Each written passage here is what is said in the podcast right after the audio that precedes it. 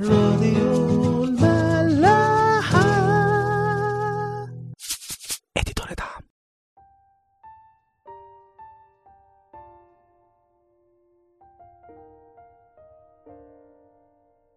أهلا بيكم في حلقة جديدة من برنامج عيش وملح. كنا بنتكلم امبارح في إصحاح أربعة من سفر الخروج ووقفنا عند الحوار ما بين ربنا وموسى إن ربنا بيحاول يقنع موسى إنه يروح يقنع شيوخ بني إسرائيل بإنه ربنا كلمه وإنه يروح يطالب فرعون إنه يفرج عن شعبه ويسيبهم يخرجوا من مصر. وموسى بيقول لربنا إنه المسؤولية دي كبيرة عليه قوي وهو لسانه تقيل مش بيعرف يتكلم كويس فيا ريت يشوف حد مكانه. وربنا بيقول له طب ما أنا اللي بخلق اللسان اللي بيتكلم وأنا اللي بدي القوة دي إزاي مش واثق إن أنا ممكن أديها لك؟ بس موسى بيفضل برضه على موقفه لدرجة إن ربنا بيغضب منه جدا بسبب عنده ده. بس الغريب بقى إن ربنا لما بيغضب من موسى مش بيولع فيه مثلا أو بيفنيه أو على الأقل يعفيه من المسؤولية دي ويشوف حد غيره. لا بيقول لنا في آية 14 فحمي غضب الرب على موسى وقال أليس هارون اللاوي أخاك؟ أنا أعلم أنه هو يتكلم. وأيضا ها هو خارج لاستقبالك فحينما يراك يفرح بقلبه فتكلمه وتضع الكلمات في فمه وأنا أكون مع فمك ومع فمه وأعلمكما ماذا تصنعان هو يكلم الشعب عنك وهو يكون لك فما وأنت تكون له إله. وتأخذ في يدك هذه العصا التي تصنع بها الآيات. فهو ربنا رغم إنه ما كانش عاجبه موسى وعنده بس ريحه برضه قال له خلاص خد هارون أخوك وهو بيتكلم كويس وأنا برضه اللي هبعت له الكلام على لسانه وهكون معاك ومعاه. وهقول لكم تعملوا إيه. وبعدين بيقول له يعني هو هيكلم الناس بالنيابة عنك وأنت تكون لي إله يعني كأنه بيقول له أنت هتبقى المخ وهو العضلات. طالما أنت مش واثق إن أنا ممكن اديلك اللسان ده. ودي حاجة ممكن تورينا قوي إنه ربنا مش بالجمود اللي كتير مننا ممكن يفتكره. ومش اللي هو الحاجة لازم تتعمل زي ما هو عايز بالظبط. وإلا مش هتتعمل. ربنا كان عايز موسى ياخد كرامة أكبر بس موسى خاف. ربنا كان عايز موسى يقوي إيمانه بيه بس موسى خاف. ربنا كان عايز يعلم موسى إنه ما يعتمدش على دراعه هو لا يستعمل المواهب اللي ربنا هيديها له. ويمكن قدام شوية هنفهم أكتر ليه ربنا كان عايز من موسى إنه يروح لوحده. المهم موسى بيروح لحماة يثرون وبيقول له إنه عايز يرجع مصر عشان يشوف إخواته عايشين ولا لأ. فحماه بيقول له اذهب بسلام. وربنا كمان بيدي لموسى الضوء الأخضر يعني إنه يرجع مصر. فبيقول له خلاص دلوقتي اذهب ارجع لمصر لأنه قد مات جميع القوم الذين كانوا يطلبون نفسك. فبياخد موسى مراته وولاده وبيرجعوا على مصر. وبياخد موسى طبعا العصاية بتاعة ربنا معاه. ربنا برضو بيكمل كلامه مع موسى وبيقول له في آية 21 عندما تذهب لترجع إلى مصر انظر جميع العجائب التي جعلتها في يدك وإصنعها قدام فرعون ولكني أشدد قلبه حتى لا يطلق الشعب. فتقول لفرعون هكذا يقول الرب إسرائيل ابني البكر فقلت لك اطلق ابني ليعبدني فأبيت أن تطلقه. ها أنا أقتل ابنك البكر. ربنا بي بيقوي موسى وبيحاول يفكره إنه يعمل العجايب اللي هو اداها له قدام فرعون وبيكشف له إنه هيقسي قلب فرعون عشان ما يطلقش الشعب على طول.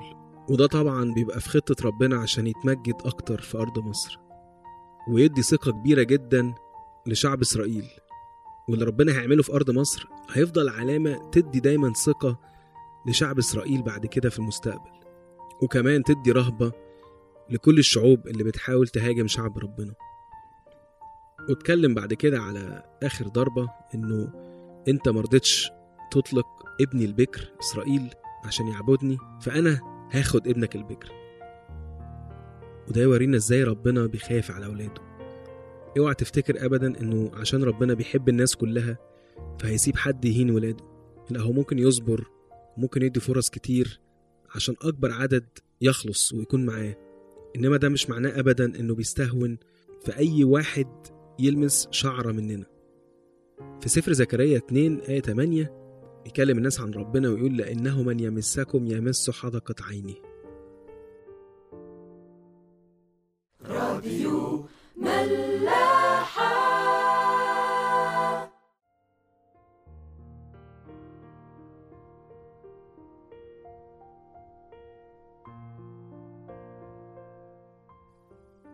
وموسى وعيلته في السكة بيحصل بقى قصة غريبة شوية. يقول لنا في آية 24 وحدث في الطريق في المنزل أن الرب التقاه وطلب أن يقتله. يقتله دي عايدة على موسى.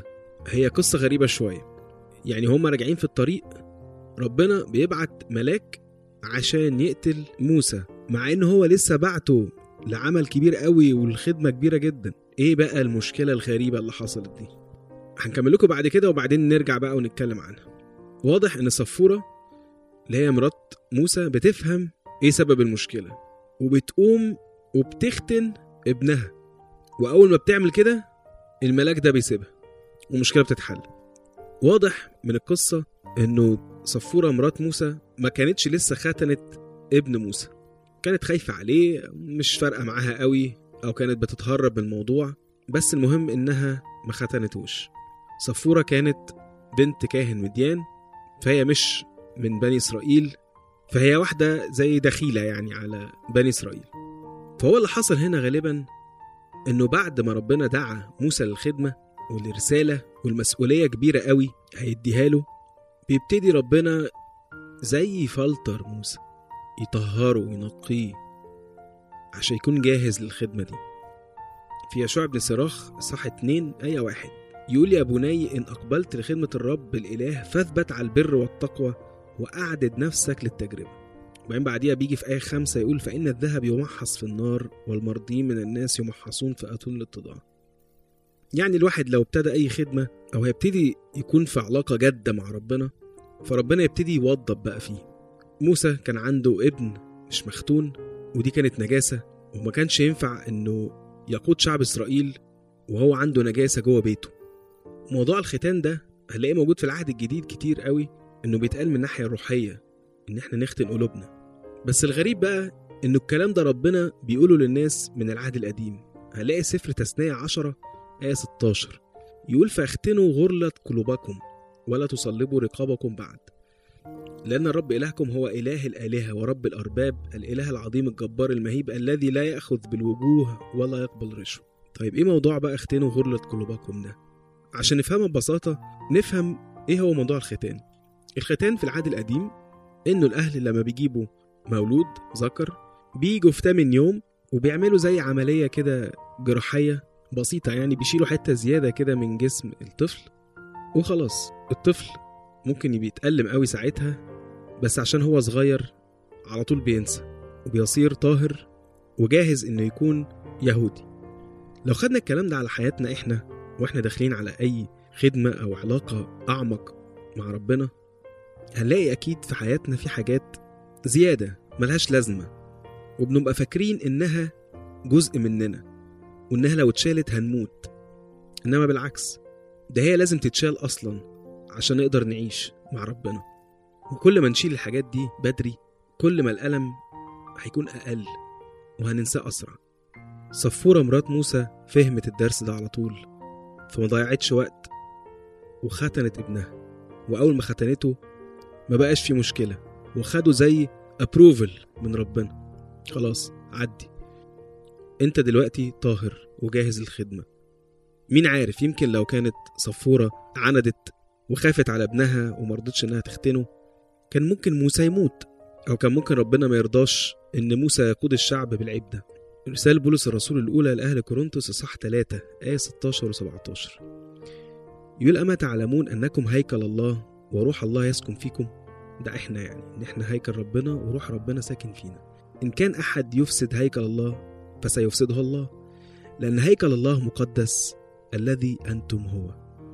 فخلينا دايما نفتكر إن إحنا لو نفسنا نكون فعلا هياكل ربنا إن إحنا نسيب نفسنا لربنا إنه يطهرنا من أي حاجة تنجسنا أو تعطلنا عن خدمته.